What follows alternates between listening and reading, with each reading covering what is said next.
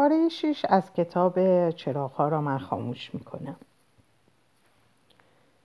ایشی و راپونزل به بغل چارزانو توی تخت خوابا نشسته بودن.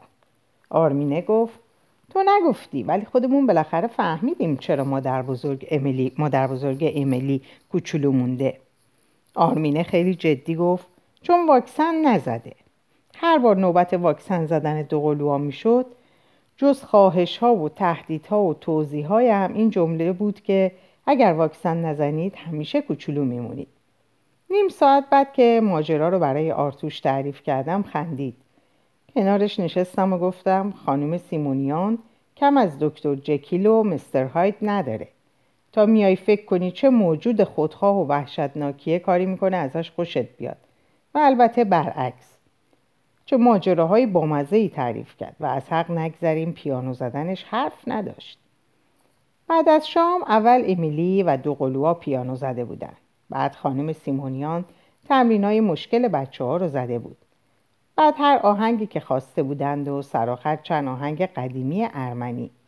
گمانم حتی آرمنم متوجه نشد پاهای خانم سیمونیون به پدالای پیانو نمی‌رسه. آرتوش خمیازه کشید. آدمای بدی نیستن. شطرنج ایمیل حرف نداره. گفتم بحث سیاسی به کجا کشید؟ دستا رو پشت سر قلاب کرد. به هیچ کجا. امیل توی عوالم خودش سیر می‌کنه. پوست پسته ای رو از روی فرش برداشتم. چه عواملی؟ چه عوالمی؟ دستا رو پایین آورد و کشید به ریش بزیش چه می‌دونم قصه و شعر و این چیز چیزا. پوست پسته رو این دستون دست دادم. خانم سیمونیان گفته بود هرچی کوشش کردم پیانو, پیانو یاد نگرفت. در عوض هنوز مدرسه نمی‌رفت که شروع کرد به مطالعه کتاب و سرودن شعر. پوست پسته رو انداختم توی زیر سیگاری. خب کتاب خوندن چه اشکالی داره؟ پاها رو دراز کرد روی میز جلوی راحتی و به صفحه خاموش تلویزیون نگاه کرد. هیچ اشکالی نداره. به شرطی که فایده ای داشته باشه. راه نشون بده چیز یاد مردم بده. فقط محض تفریح و سرگرمی نباشه. امیل انگار توی این دنیا نیست.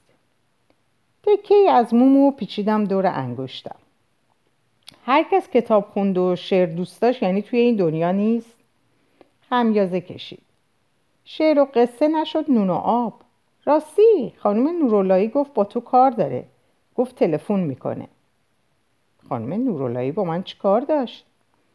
خانم سیمونیان گفته بود مجله خیلی مهمی تعدادی از شعرهای امیر رو چاپ کرد. یکی از قصه هاش جایزه بود. خانم نوراللهی با من چیکار داشت؟ آرتوش گفت بالاخره نفهمیدی ماجرای ایشی و راپونزل زیر سر کی بود؟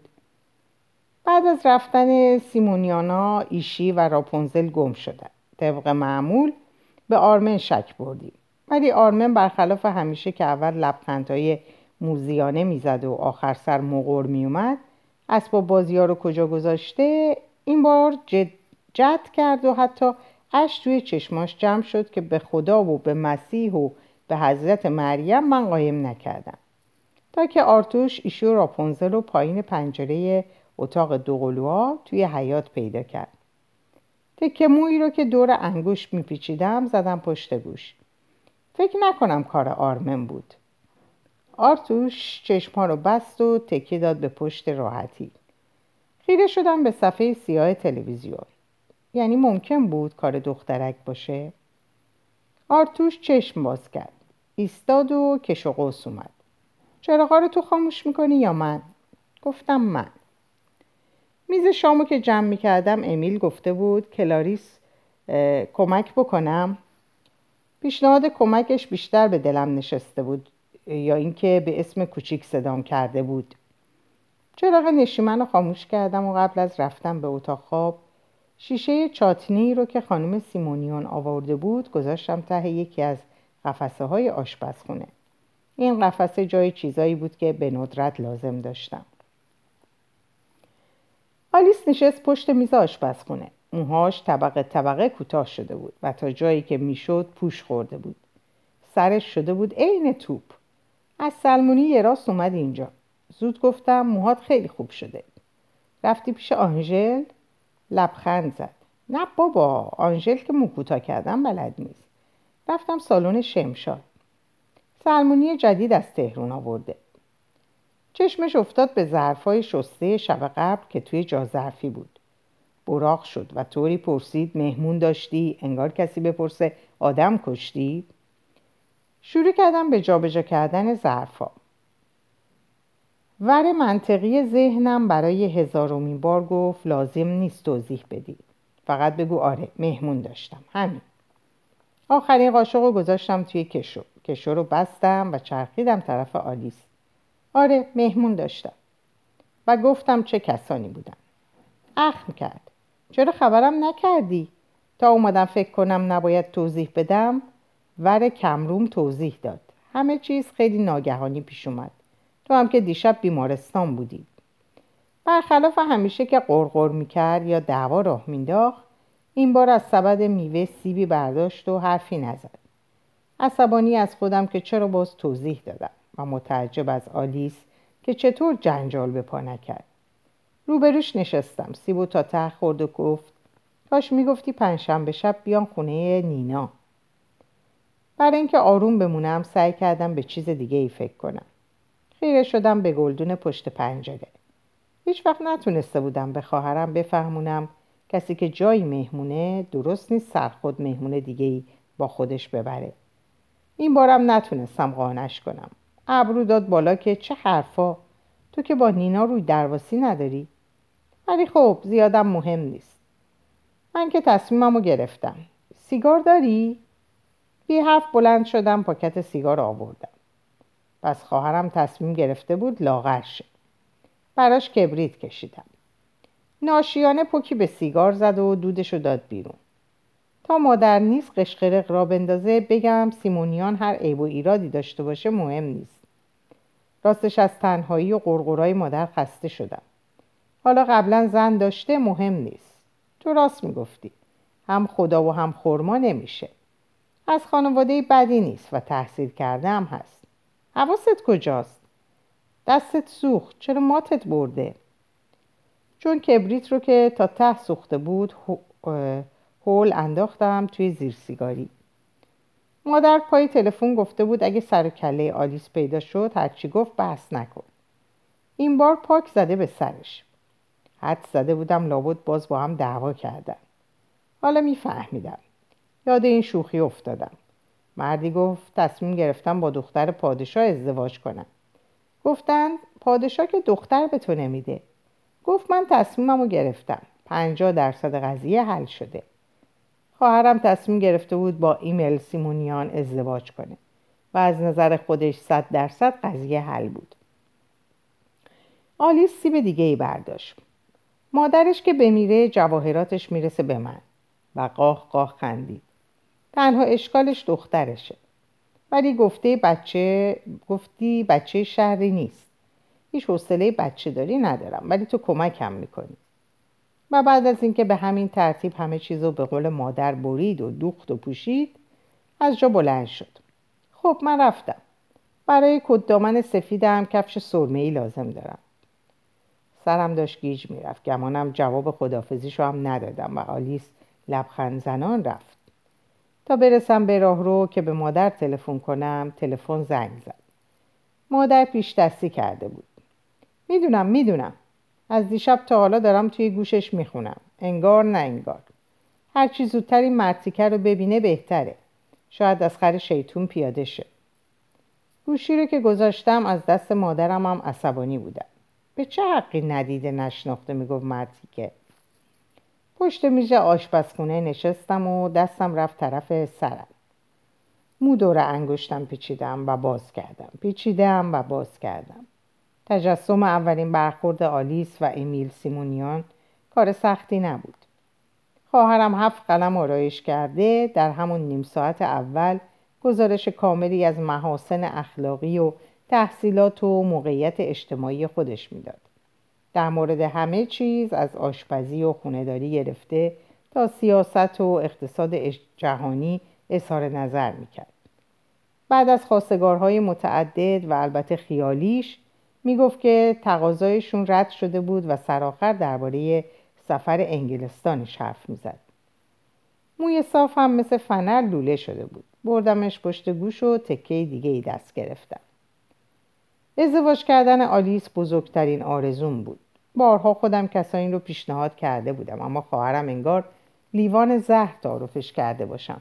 اخ کرده بود که وا یعنی اینقدر بدبخت شدم که تو برام شوهر پیدا کنی؟ هر بار مو دور انگوش میپیچیدم نینا می‌گفت باز شدی لویی شانزدهم؟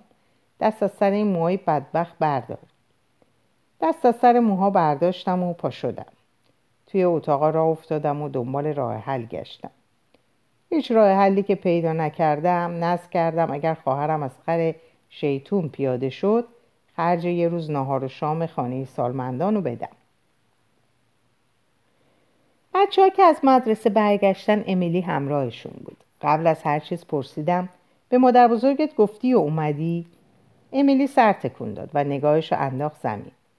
این همه کمرویی داشت حوصلم و سر می برد آرمینه گفت خودمون رفتیم از مادر بزرگ اجازه گرفتیم.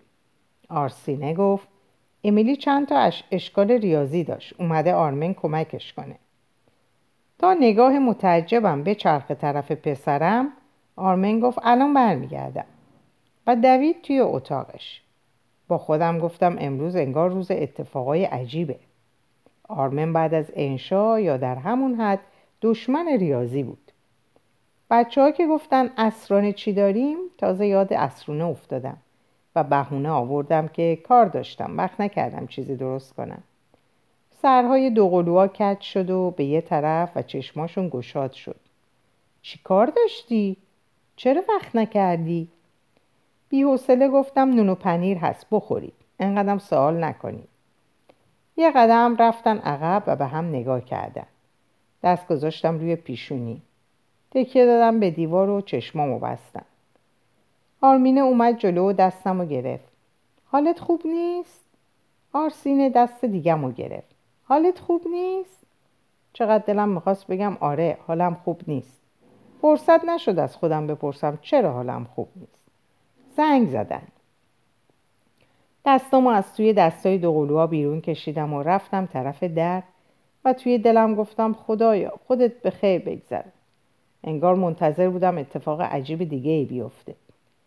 در رو باز کردم و از ذهنم گذشت آلیس شدم در سرزمین عجایب. اگر وقت دیگری بود از هم اسم بودن قهرمان کوچولوی کتاب با خواهرم خندم می‌گرفت. وقت دیگه ای نبود و حالم خوب نبود و خندم نگرفت. برقکار شرکت بود. اومده بود چراغای حیات رو تعمیر کنه. مرد جوانی که تا اون روز ندیده بودم. خیلی لاغر بود و سالک بزرگی روی گونه داشت. پا به پاش رفتم تا حیات پشتی و برگشتم تا تک تک چراغ رو امتحان کرد و پای هر چراغ ایستاد به حرف زدن که تازه استخدام شرکت نفت شده و حالا که کار خوب داره تصمیم گرفته ازدواج کنه و مادرش دختر خاله رو براش نامزد کرده. و برخکار از بچگی دختر خاله رو می‌خواسته و بالاخره به این نتیجه رسید که یکی از چراغهای چراغها اتصالی داره که خودم می‌دونستم. بعد گفت فازمترش خراب شده و انشاءالله ما فازمتر داریم. مطمئن بودم فازمتر داریم اما هرچی توی جعبه ابزار گشتم پیدا نکردم. حتما باز آرمن برداشته بود. در اتاق زدم و رفتم تو. فازمت پیش توست؟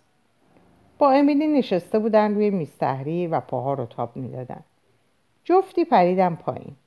آرمن دست باشه گفت نه پیش من نیست. سر راه هم به حیات فکر کردم عجب درس خوندنی. برخکار گفت نمیشه از همسایه ها قرض بگیریم خانم رحیمی که تهران بود. آقای رحیمی هم اون وقت روز حتما خونه نبود. با همسایه دیگه هم آشناییم در حدی نبود که روم بشه چیزی قرض کنم. گفتم چرا یه دقیقه صبر کن. از خیابون گذشتم و زنگ سیمونیون ها رو زدم. امیل که حتما هنوز از شرکت برنگشته بود. خدا خدا کردم مادرش روی دنده چپ نباشه و فازمت داشته باشه. در رو امیل سیمونیان باز کرد. فازمت آورد. و خودش هم همراه هم اومد. شاید برخکار کمک خواست. نمی‌دونم چرا محض تعارفم شده با اومدنش مخالفت نکردم و از فکرم هم نگذشت چطور این وقت روز شرکت نیست. حس کردم حالم بهتر شده. آلیس یه چیزی گفته بود. حتما این قطر هم احمق نبود.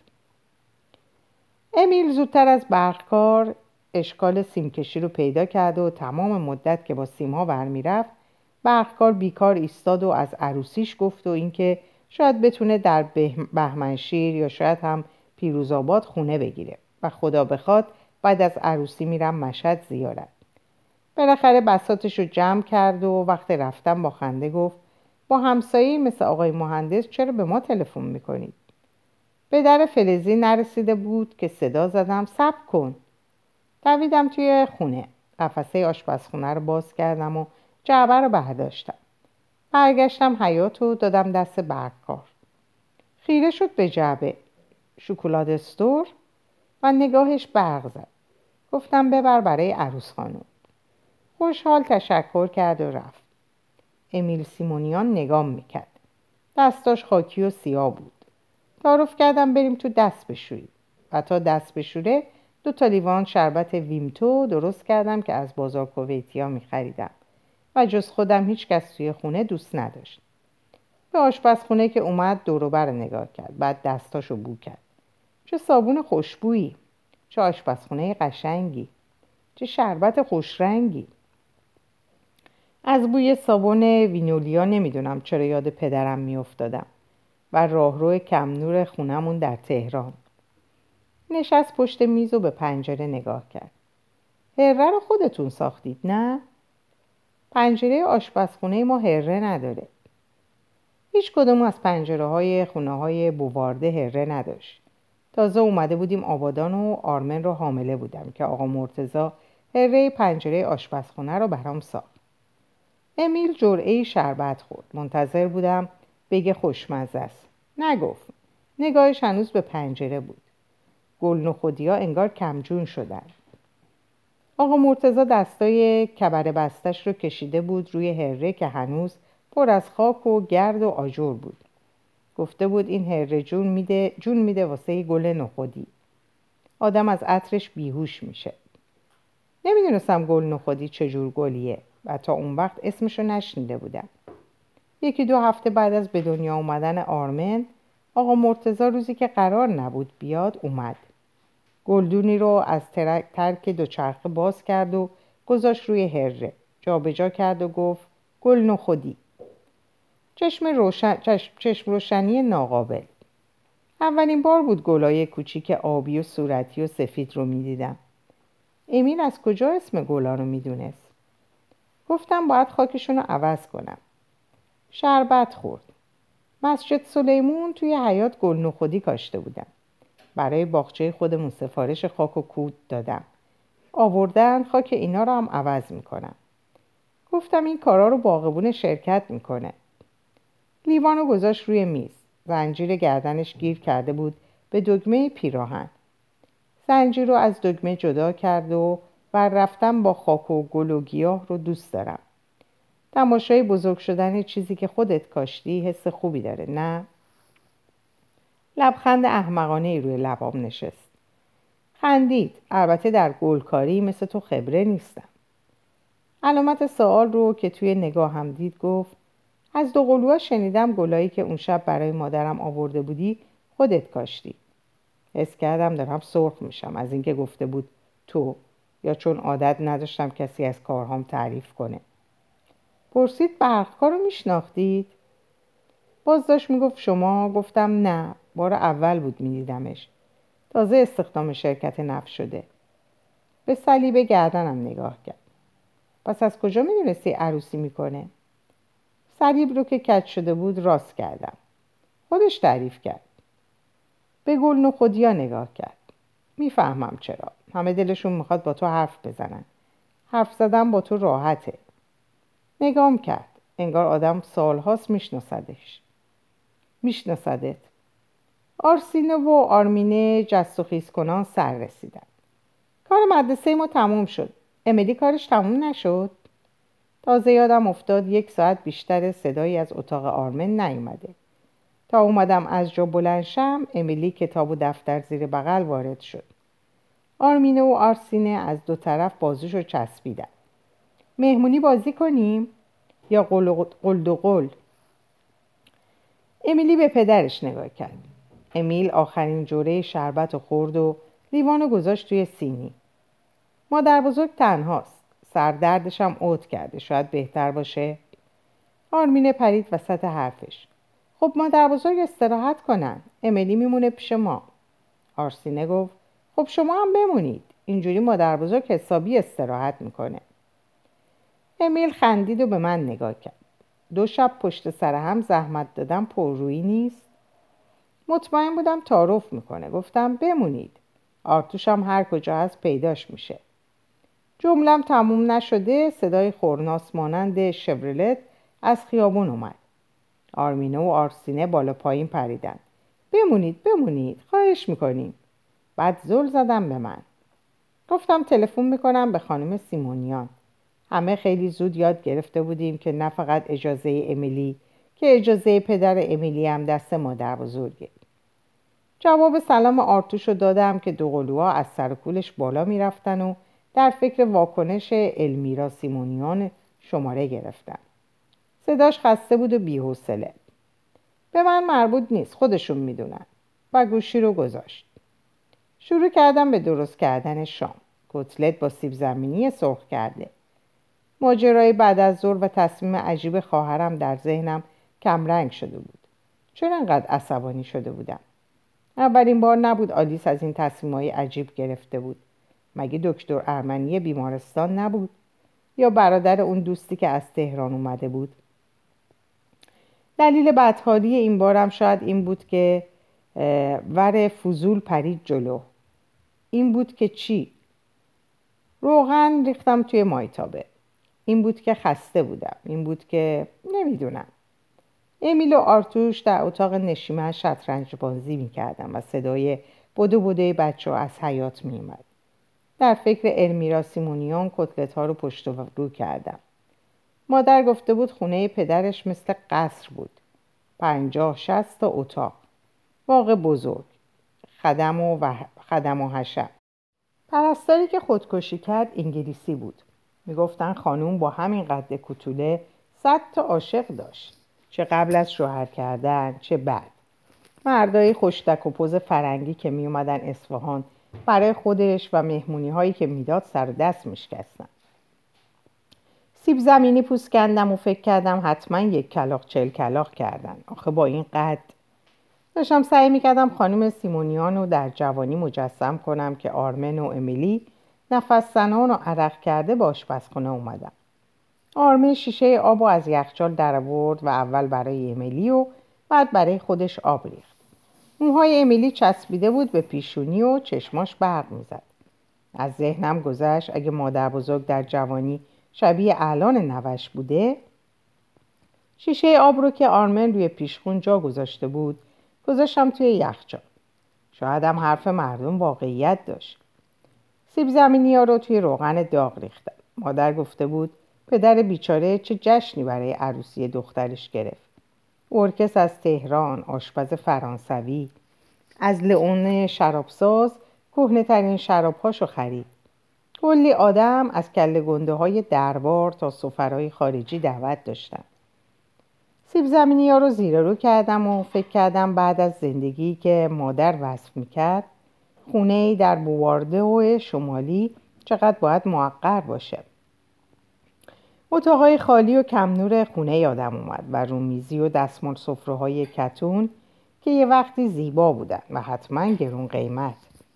یاد قاشق چنگال های نقره‌ای کم و بیش سیاه شده افتادم و چینی های لپر چینی های لپر.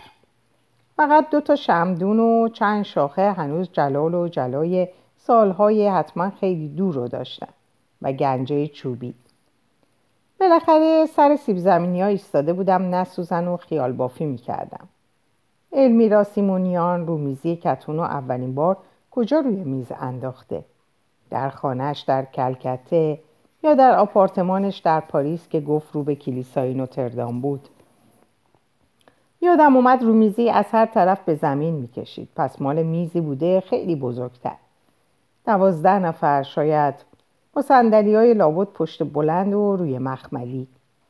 میزبان با موهای یک دست سیاه آرایش کرده لد لباس با یقه شاید تور گوشواره های آویز به گوش و سینریز الماس بگردن. گیلاس کریستال تراشداری رو به لبهای قرمز نزدیک می‌کرده و چشمای سیاه حتما همون برق چشمای نوش داشته چند لحظه پیش از بالای لیوان آب. با صدای امیل سیمونیان که گفت چه بوهای خوبی. از تصور مهمانی خیالی جوانی مادرش بیرون اومدم و به سیب زمینی ها نگاه کردم که داشتن میسوختن. داد زدم وای! و بی هوا مایتابه داغ و دو دستی برداشتم گذاشتم روی پیشخان.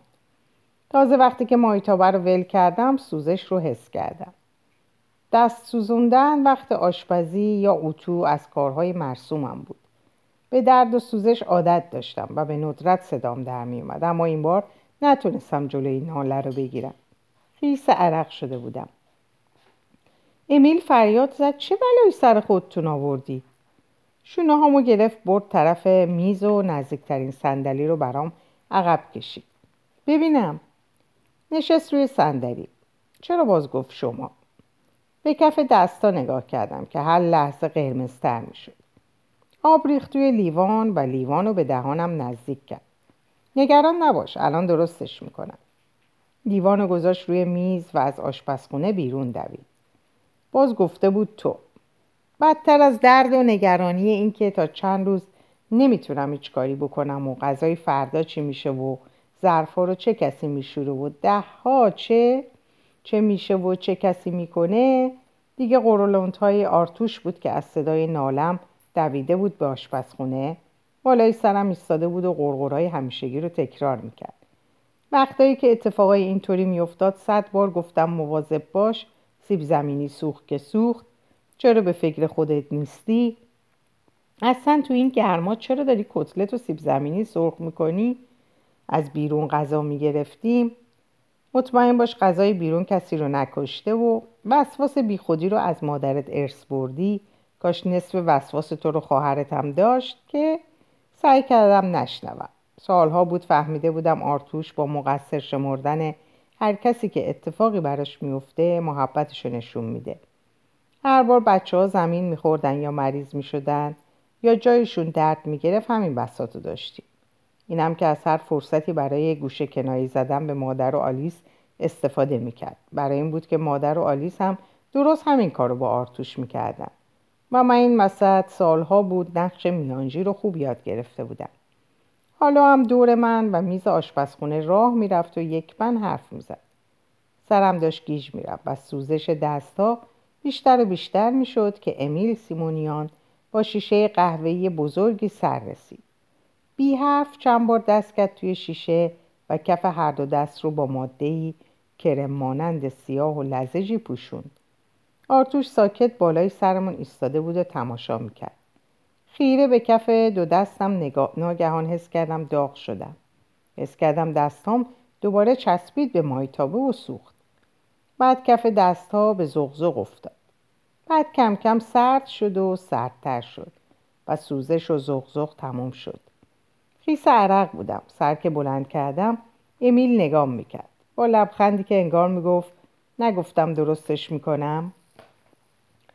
در اینجا به پایان این پاره می‌رسم. اوقات خوب و خوشی رو براتون آرزو می‌کنم و خدا نگهدارتون باشه.